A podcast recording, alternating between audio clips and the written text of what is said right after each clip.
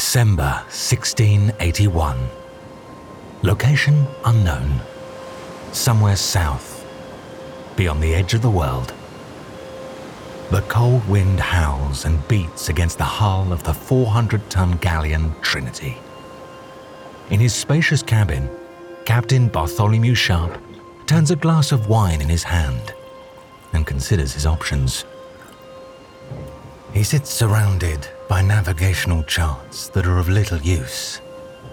The Trinity is now beyond any known map. It's the end of a bad year. With Christmas closing in, Sharp is in a pretty mess. Again.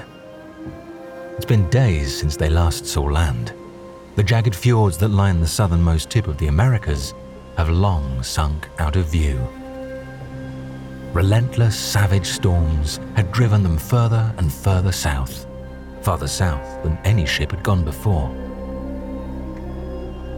The temperature has risen slightly as the storms relented. Now they drift among icebergs. On deck, hands freeze as snow gives way to icy rain. Their voyages in the South Pacific had been eventful. Over the previous years, they had won much and lost much. The surviving crew is battered, hungry, and fractious. Loyalty is wavering. Christmas is now upon them again. Dissent and mutiny stirs, not for the first time. Over the past year, Sharp has faced down at least three mutinies. The first occurred the previous Christmas. It saw him deposed, then reinstalled. The second he managed to suppress by force. The third saw half his crew desert. The Trinity is undermanned and under siege by foul weather and bad fortune. Supplies are dangerously low. The crew are half starved and restless. Civil war had almost erupted on their last landfall. After heavy drinking, arguments broke out. Sharp grabbed a pistol and went to shoot a man through the head. Luckily, he missed. Tempers were calmed. For the time being. But Sharp has heard of a plot brewing. The crew planned to kill him on Christmas Day. Now sat in his cabin, swirling the blood red wine in his glass. A thought occurs to him. What doesn't kill you makes you stronger he decides to throw a Christmas feast. They still have plenty of wine, and they've saved a fat hog for just the occasion. Sharp knows the men are only emboldened to rise up when fueled with Dutch courage booze. So he makes a bold play. One big celebration, and the wine is gone, and with it, he hopes, the continual threat of mutiny. He only has to survive the feast. Someone tries to recall a prayer. Some shout it down and curse, others laugh. The pirates sing a carol together. The surgeon reads a poem. The non Christian crewmen look on bemused, far from home, and very cold, but equally happy with their generous rations of wine. But there's not enough food to go round. A sliver of pork each, some pickled plantain, the end of the salt beef, which is more like a leather boot. The meal is better than hard tack, but hardly a bountiful feast. Sharp tries to read the mood of the crew. It's on a knife edge, teetering between celebration and rebellion. A drunken brawl breaks out. Someone grabs the quartermaster's dog, a small spaniel with golden hair. A snap election is held. They vote to eat it.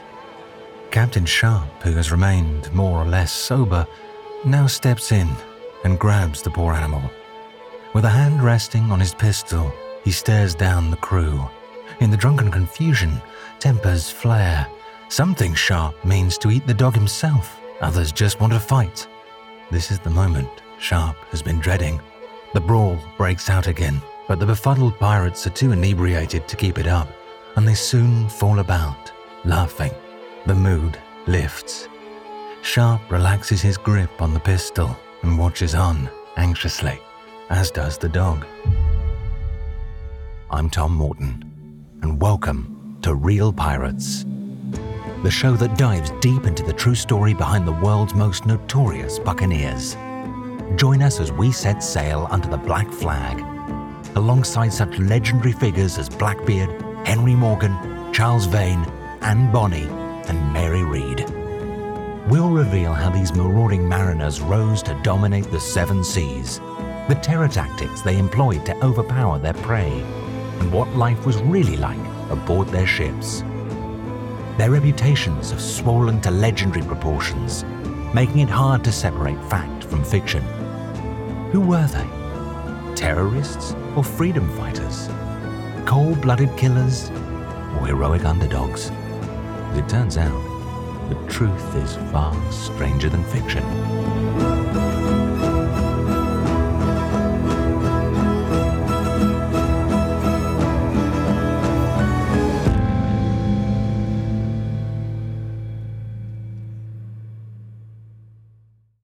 This episode is brought to you by Anytime Fitness. Forget dark alleys and cemeteries. For some, the gym is the scariest place of all, but it doesn't have to be. With a personalized plan and expert coaching, Anytime Fitness can help make the gym less frightening. Get more for your gym membership than machines. Get personalized support anytime, anywhere. Visit AnytimeFitness.com to try it for free today. Terms, conditions, and restrictions apply. See website for details. This week, we take a break from the stories of our Golden Age pirates and Nassau as we swap yo ho and a bottle of rum for a ho ho Merry Christmas. We ask the question how do pirates celebrate the festive season? In this Real Pirates holiday special. End of year celebrations date back for millennia and appear in countless cultures across the world. Sailors are no different. Come Christmas time, their thoughts would likely turn to family, hearth, and home. We know from historical records that pirates like to party. All the time. So might you if you lived a violent, precarious existence outside of law abiding society, eking out a living on the edge of the world. They called it the merry life. Dr. Rebecca Simon is a historian and author of Why We Love Pirates The Hunt for Captain Kidd and How He Changed Piracy Forever. I would say the merry life is pirates drinking copiously wine, rum, anything they possibly could, mixed drinks, dancing, singing, shouting, and just really having a think of a massive party. Think of like a college party, a uni party, basically. That's what you're going to get with pirates. Jeremy Moss is author of The Life and Trials of the Gentleman Pirate, Major Stede Bonnet, the best story that shows that it's a Blackbeard story in what's called the Ocracoke Orgy. Blackbeard, he was just literally hanging out in North Carolina out on his boat, and Charles Vane, who's an old buddy of Blackbeard's from Nassau, comes into Ocracoke and probably one of the best parties of all time. You think about one of these music festivals, literally hundreds, up to 400 pirates that were on the shores of Ocracoke Island and were doing everything that you can imagine that they would right? They were drinking. Pirates, especially those at the time, loved to drink Madeira wine, loved to drink rum, which was readily available. And really, the lack of probably any female presence on most of these ships creates a little bit of a, like a Lord of the Flies situation, right? There's there's no adult on board and nobody to watch. Trying to create this civil environment. They would wrestle and fight and play cards and play games and dice. The merry life of freedom and alcohol was all part of the allure of piracy. Colin Woodard is a journalist and author of The Republic of Pirates. Where did their numbers come from? And the answer is most of the pirate recruits who fueled the expansion of this golden age of piracy were sailors on board the ships that the pirates captured. Sailors who saw the pirates arrive and break open the Madeira wine and start partying and said, Hey, I want to come with you. This was especially true during the so called Golden Age of piracy the 18th century swashbucklers of the Caribbean, Atlantic Ocean, and Red Seas. Their pirate crews were majority British and European, Christian nations, at least in theory. So, what about Christmas? Was it observed at all? Sources are limited, but there are some clues. Pirates were known not to be very religious in general. In fact, a lot of them would deliberately kind of go against a lot of religious norms because they were these social outcasts in a way. Now, a general history of the pirates does name a couple of instances of pirates who did have sort of Christmassy celebrations. Calico Jack Rackham's crew, and that includes Mary Read and Anne Bonny, had just finished attacking a, a, series of ships. And as Christmas came, right, December 25th, they went onto a small island for purposes of spending their Christmas ashore, right? So they cleaned themselves up, they spent the Christmas ashore, and they were just drinking and carousing as long as they had any liquor left before they went to sea again. In 1720, according to a general history, the pirate Edward England took his crew on land and they pretty much went on a three day Christmas bender. Sam Bellamy apparently had a big kind of raucous party on one of the coasts in New England. I forget exactly where, but it was on New Year's Eve. And it was said to be such an event that pretty much all the local men ended up joining up and kind of celebrating with Bellamy. Pirates, even though they were out on the fringes, you know, they still had some respect for societal norms, which is to celebrate these holidays and, and make a merry way about it. They did it in the most piratey way possible, right? They drank a lot until they couldn't drink anymore. Pirates were generally bad people. They were robbers and murderers, but they were also real people. But I always thought it's fascinating, particularly fascinating at Christmas time, that they went ashore, they washed themselves up, and then they drank amongst themselves as friends, much like you would do if, if you were here and you wanted to have a big Christmas party. For the pirates that did celebrate Christmas, was there a religious element involved? These European crews of the Golden Age are made up of Protestants and Catholics who may have differed in their views. Dr. Manushag Powell is a cultural historian and an authority on pirates. Christmas is one of the feast days for most Christians, but not all Christian flavors celebrate Christmas in the same ways. And I mean, there is that funny anecdote about Henry Morgan and getting the semi bloodless surrender of that little island. And one of the rumors was it was because the Catholics, the French and the, the Spanish Catholics, refused to shed blood on Christmas Day. On the one possibility, it's Protestant versus Catholic Christmas. like maybe the Protestant was willing to go to war, but the Catholics weren't. Whatever the split of Christians on board a pirate ship, there would have also been a range of other nations and cultures present. What's also interesting is that if pirates were going to have Christmas on their ship, it would have been a very multicultural Christmas. And this is because of how diverse the pirate ships were people from all kinds of different countries throughout Europe, um, parts of Africa, even parts of Southeast Asia. They all kind of have their own customs relating to the holidays, whether or not it's actually Christmas. Most cultures have a holiday around that time because of a winter solstice. So if pirates did do Christmas on the ship, it would have been a really interesting affair. Having a crazy office party wasn't for everyone, though.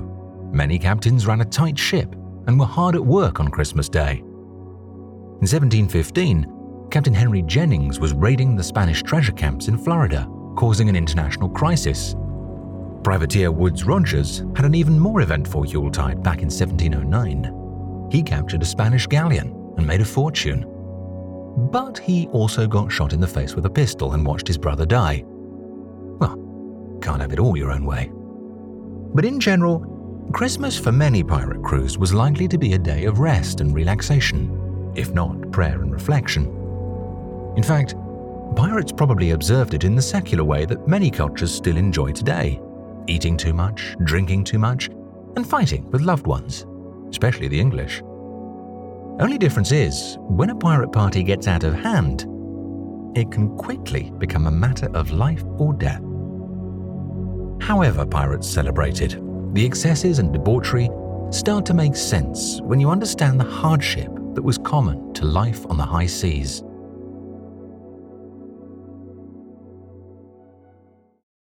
This episode is brought to you by Anytime Fitness.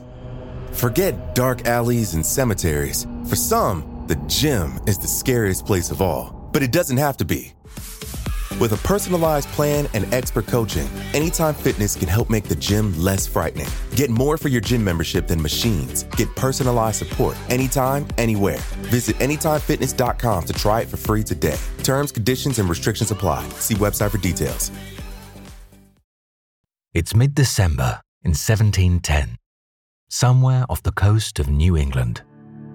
With a cold wind at their backs, the pirate sloop Delight plows through the dark, grey waters of the North Atlantic. They head south to the warmer climes of the Caribbean, fleeing the winter weather and, they hope, escaping the hardship of the previous months. As his frozen hands try to navigate the rigging, young Master Lewis tries to imagine their destination. Warm turquoise waters, white sand beaches, palm trees full of sweet fruit, and strange animals, hard shelled reptiles the size of a dog, and countless colourful birds. Birds that make wonderful pies, by all accounts. As the icy wind cuts through his calico shirt and chills his small bones, he longs for it to be true. His stomach growls perpetually. All he's known in his short life is poverty, hunger, and desperation. And that was even before he went to sea. For months, long before the mutiny that took the good merchant ship Delight into piracy, the older mariners on board had regaled him and the other young lads with tales of piracy in the tropics. Life as a merchant seaman was grim, but since turning pirate, the crew had fared little better. A far cry from what was promised. The life of a pirate really consisted of feast and famine. You're going to have periods of time where they're not successful in taking a prize, or they're just not running across anything, or the ships they are running across are out of their league in terms of what they could realistically actually attack. Maybe the ship's too big, it's too well armed, that sort of thing. So this becomes a really rough time on a pirate ship. During all this time, pirates are having to really dip into all of their food stores. And so they have to start rationing food a bit more. They're going to start relying a lot on their dried goods like beans, hardtack. Fresh water was stored in casks, which was prone to developing algae or mold. I mean, these guys were at sea for a long period of time, and there was really not any safe ports for them to go to. So they relied on the taking of provisions for other people. Worse still is getting caught far from land, adrift with no wind and no hope of resupplying. A fate all mariners feared like the plague. The worst it can get is very, very bad. So, you know, maybe there's no stagnant water at all. Maybe all you've got is rainwater and people are sucking the sweat out of their clothes. Can you imagine just slowly going mad of thirst surrounded by a blue ocean? So that's very bad. You get into situations where they've eaten all the ship's rats and there's people chewing on their belts or their shoe leather because there's nothing to eat. So it could be, I think, very, very grim. It was in these conditions that the brotherly bonds of pirates would be most tested, and when ideas of mutiny start to take hold. Which is exactly the situation Captain Bartholomew Sharp found himself in over Christmas 1681 whilst navigating around Cape Horn. The part of the story that everyone seems to agree on is they're rounding the Cape and it's freezing and the men are starving and they're thinking quite seriously of mutinying against Captain Sharp. He got word of this, so he got everybody drunk because it was Christmas. He busted out the alcohol to make them happy and to sort of diffuse the anger. Another version is that he thought they would never dare mutiny against him if they were sober. And so he was trying to use up all the alcohol before they could get around to it. So what happened was he gets word that his crew is planning to mutiny because they're in this absolute miserable stretch, you know, among the icebergs they could very well have died and it would have been a terrible death. So one understands the resentment but they had a Christmas feast, and that does seem to have diffused the mutiny. But then the story gets a little more complicated as to whether that was enough food. And so these accounts bring up there being a spaniel a dog that was also part of the Christmas feast. And so some versions they ate the spaniel too. I think it was the quartermaster's dog. And other versions, Sharp bought the dog intending to feed it to the crew or intending to eat it himself if they didn't successfully round the horn and sight land within three days. I prefer to go with the version where nobody ate the dog and that it was just this nice piece of bravado from the captain, like, I'll eat this dog if we don't get safely to land. And they got safely to land and nobody ate the dog. These fallow periods could occur anywhere, though less common in the Caribbean, where both ships and islands were plentiful. But a pirate captain's command is only as good as his last prize, and crews could quickly revolt if their luck didn't turn. Hitting a prize at the right time could mean the end of a period of hardship. In those cases, the treasure pirates valued most wasn't silver or gold, but the means of life. Flour, fruit, livestock, vegetables, sugar, rum. But even successful pirate crews would have to make landfall eventually. Vessels need periodic maintenance on land, and fresh water and food supplies could be more readily restocked. These periods were also an excellent opportunity to relax and unwind. No wonder then that many pirates of the Golden Age chose to spend the holiday period this way. So, around the Christmas period, as we're going into winter in December, this was the period of time when pirates would start to lie low and probably take a break on land. And this is because they had to careen their ships, they had to caulk their ships, meaning that they're cleaning the underside. And so they would probably go down into the warmer areas, particularly because that's where the seas would be a lot calmer. So they go into the Caribbean. Uh, Samuel Bellamy, for instance, actually went down as far south as Venezuela to caulk his ship for Christmas. Well, who wouldn't say yes to Christmas on a Caribbean beach? It's December 24th, Christmas Eve. A balmy sea breeze rolls in off the crystal clear water and across the endless white sand beach. On a small island in the Lesser Antilles, nestled within a small palm fringed cove, a scene of happy labour is unfolding. Well, happy for some. The crew of the pirate ship Delight laugh and joke as they go about their chores. The ship's great hull is propped up against a smaller vessel, whose captive crew keep their distance from the pirates as best they can. The pirates seem happy enough in their work careening the ship, scraping and scrubbing away the barnacles, weeds, and algae from the wood. Laughter breaks out again before some of the pirates launch into song. Now, during a lot of downtime, pirates had to find ways to entertain themselves outside of drinking because that's not going to take care of everything. And so they did have a lot of other forms of entertainment. So, one of the top ways pirates entertained themselves on the ship was through music.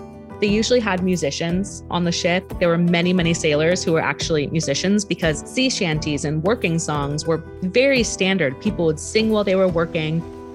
The pirates also sing carols. It's Christmas after all.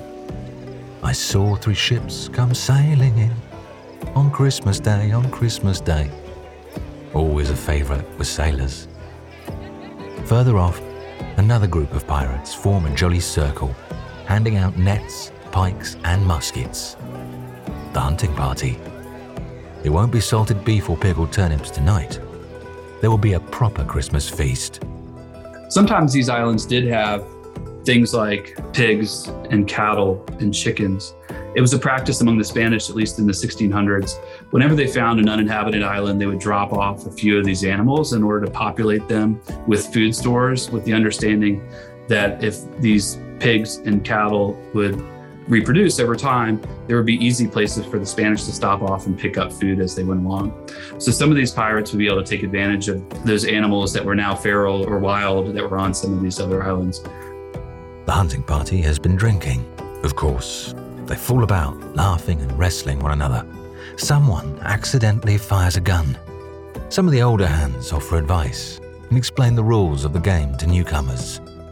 Points are awarded for hog, fowl, and turtles. Forfeits for those who come back empty handed. Winter months are mating season for wild hogs. They'll be particularly aggressive. However, this is not one of the gems of wisdom the elders pass on. This they keep to themselves. They hang back, grinning to each other as the youngsters rush off into the forests, including the young pirate Lewis. A yelp and cry of pain can be heard as somewhere in the undergrowth, the poor lad is set upon by an enraged boar. The boy's cries are quickly smothered in the cackles and laughter from the others.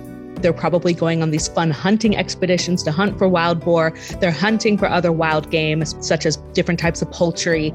And then they're also going to be going for other animals, such as turtles. Turtles were really popular because they were said to have a lot of medicinal properties. Fruits and vegetables run abundant in the Caribbean, especially citrus fruits. And these are very high in vitamin C. So not only are they restoring their ship and their provisions, this is also a chance for them to kind of get their health back up to snuff, for them to take on another journey when the sailing season comes back around in the springtime. So, this is also a really great opportunity for pirates to really let their hair down and to really just de stress. And the way you do this is through a lot of partying. And pirates know how to party, it's an essential part of the job. When on shore at Christmas, with all the added ingredients, it's easy to imagine a Christmas feast like no other. It's twilight. The setting sun drops into the ocean, casting a deep orange glow across the horizon. Sat around a roaring fire, pirates carouse and laugh.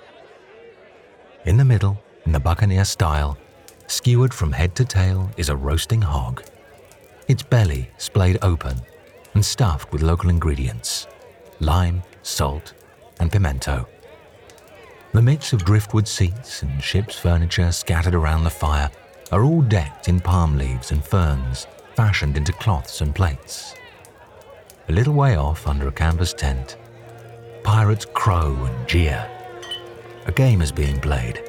Chants of faster, faster break out. Inside, a game of five finger fillet is underway.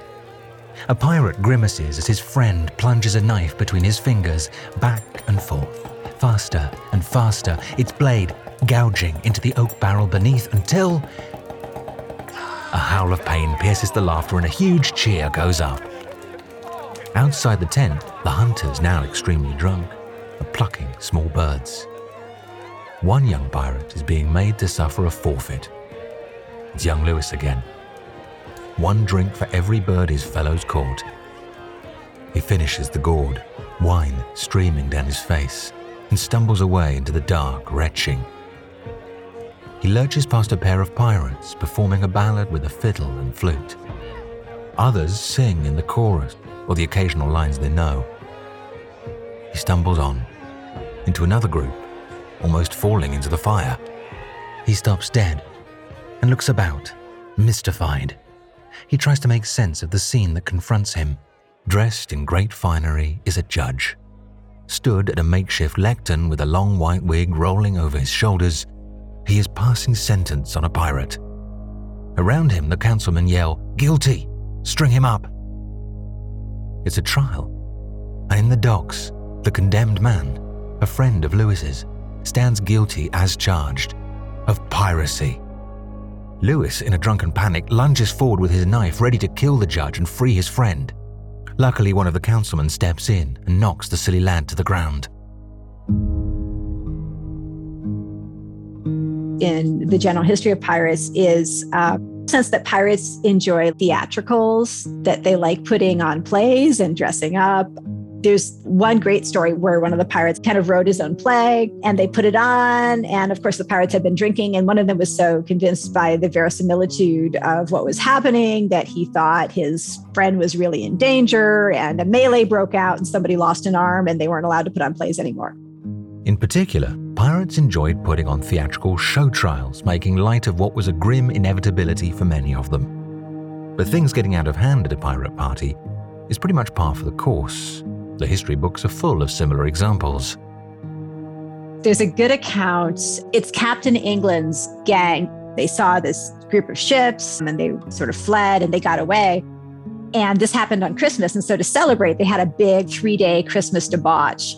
And they basically ran through all their fresh provisions. And so at the end of this wonderful Christmas holiday, these pirates are left with like almost no food, not much to eat, and a leaking boat, and they've got to get back to Mauritius. And so they, they have this three day Christmas feast, and then they almost die because when they sobered up, they had eaten everything. This kind of revelry might have been exaggerated around Christmas, but very typical of the pirate's life. But there are two vices in particular that might be brought to the fore when pirates go ashore sex and gambling. Yes, even pirate captains deemed these two activities too troublesome for a crew of hardened mariners to handle in the close confines of a ship. Women and betting were so divisive between sailors that captains worried about a total breakdown of command, which meant the only thing better than a beach party was a night out on the town. In the Caribbean during the golden age of piracy, there were a number of coastal towns and port cities a pirate ship might slip into unnoticed. But there are some ports where pirates were welcomed with open arms. Lawless settlements like Tortuga. After months at sea, a pirate crew might have money burning in their pockets and just one thing on their minds. Months at sea means months without women. Christmas could be a really, really lonely time. So, going to the tavern in groups, you know, to try to socialize with other people there as a way to alleviate their loneliness and make it feel like they have their family with them. Because, in a way, these pirate ships, they had to kind of become their own families. Now, once night falls, this is when the fun starts to happen. This is when they're really letting loose from the stress at sea. A lot of women ran taverns. And so it was almost kind of a maternal feature that they could get, you know, men owned taverns, but it was women who were usually taking orders, serving the drinks, serving the hot food. So it's almost kind of they're getting this maternal aspect out of it. But of course, they've been quite lonely. This is why they would often buy the company of prostitutes. It's a cool night in Tortuga. A mix of laughter, carols, shanties, and music waft through the fogged up windows of a dockside tavern. Inside, the bar is heaving with bodies. A rich mix of odors abound beer, food, sweat, and sweet perfume. Ale and rum is sloshing everywhere. Every group of men is well attended by women. Next to the filthy rags of the mariners, the women are an image of refinement. It's only when you get close you might see the paint covering scars of smallpox and the stitches mending moth eaten muslin. Somewhere, a glass is hurled, smashing against a wall. At a table on the far side of the room, one of the proprietors, a large madam, is quick to break up a fight. A staircase up to the rooms above divides the bar in two. An attractive young woman in a blue satin gown leads a man down the stairs and leaves a lingering kiss on him before walking away, back to work the room. She passes a corner table, giving it a glance. Away from the cheer, half in shadows, sits a sinewy, rough looking man, half collapsed on the table. He is quietly weeping. A woman calms him, rubbing his back, distributing maternal kindness. She whispers in his ear. The distressed pirate rests his head in her arm as she gently rocks him close to her chest. The young woman in blue continues, passing another table encircled by a tense crowd of men. Here, women are not the chief attraction. The game of cards is reaching its peak. A lot of the way they lost their money is from gambling. Because remember, they can't gamble on board ships. Cheating was certainly an issue. Have you ever seen like an 18th century card deck? Cards were much more individualized and the faces would like be pointing in one direction and they were soft cardboard. I think it would have been much easier to cheat, is what I'm saying. Right. I think the temptation would have been very, very available. But also, like, if everybody's doing it, it's pretty easy to get caught. The final hand is dealt. A great cheer on one side, howls of anguish on the other. Cries of cheat ring out. People refuse to pay. A fist is thrown, a knife is pulled, a shot rings out. The young woman has already walked away, spotting a customer walking into the tavern. She knows him. They talk of a girl in every port. She wonders if her regulars ever stop to consider how many men she is a comfort to. Alternately, mother, sister, or wife for a night. Probably not.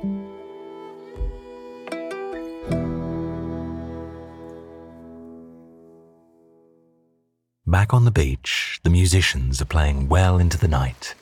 The fiddler's fingers are bleeding from hours of working the strings. Around him, hoarse cries sound for more songs. He invents new lyrics to the same tunes, working in the names of the crew. When a pirate hears his name, he jumps for joy like a child. They all dance together in a circle around the fire, linking arms and embracing, clashing mugs in cheer spilling rum punch over each other. The band kicks it up a notch. The pirates dance faster to the jig. A light-hearted competition grows. Pirates dance in twos and synchronize their moves. They clasp each other's hands, hopping and shuffling, kicking sand into those dancing around them. One pair leap too far and stumble over. The sailors lie dizzy on the ground, laughing, watching the red orange embers dissolve into the starry sky, while the music, chanting, and drinking carries on around them. These moments reinforce the bonds of brotherhood on which the pirates rely. Things like drinking together and singing together, playing music, dancing, everything like this. It wasn't just important for the pirates and sailors' morale, it was really to kind of create a bond of friendship and fellowship. Pirates referred to themselves as a brethren, and part of this was because of the close relationships they were able to develop. Money spent, provisions exhausted, no doubt with an aching head. It's back to sea. Very few of these pirates will retire wealthy, though many will quietly slip off the pirate account and return to a more normal life over time. For many, the boom and bust cycle is a trap. It's hard to save for the future. What with the gambling, drinking, cheating, and whoring that punctuates the end of every voyage. Many will die at sea or on the executioner's docks, but they will have lived on their own terms. As the dread pirate Bartholomew Roberts said, a merry life and a short one.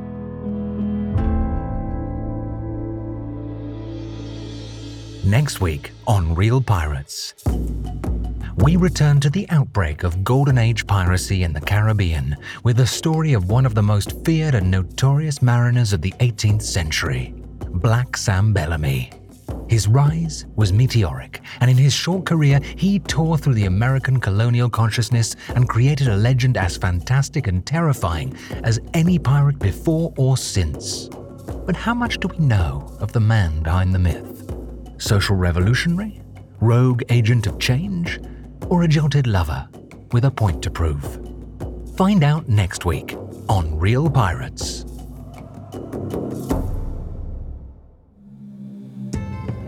Real Pirates is a Spotify original from Parcast, produced in partnership with Noiser. Executive produced by Max Cutler, Drew Cole, and Pascal Hughes. Developed by Julian Boireau for Parcast. Produced by McAllister Bexon. Written by McAllister Bexon and Oman Khalid. Sound supervisor Tom Pink. Music by Oliver Baines and Dory McCauley. Edited by Carla Flores and Rob Plummer. Sound design by Matias Torres Sole. Mixmaster by Kian Ryan Morgan.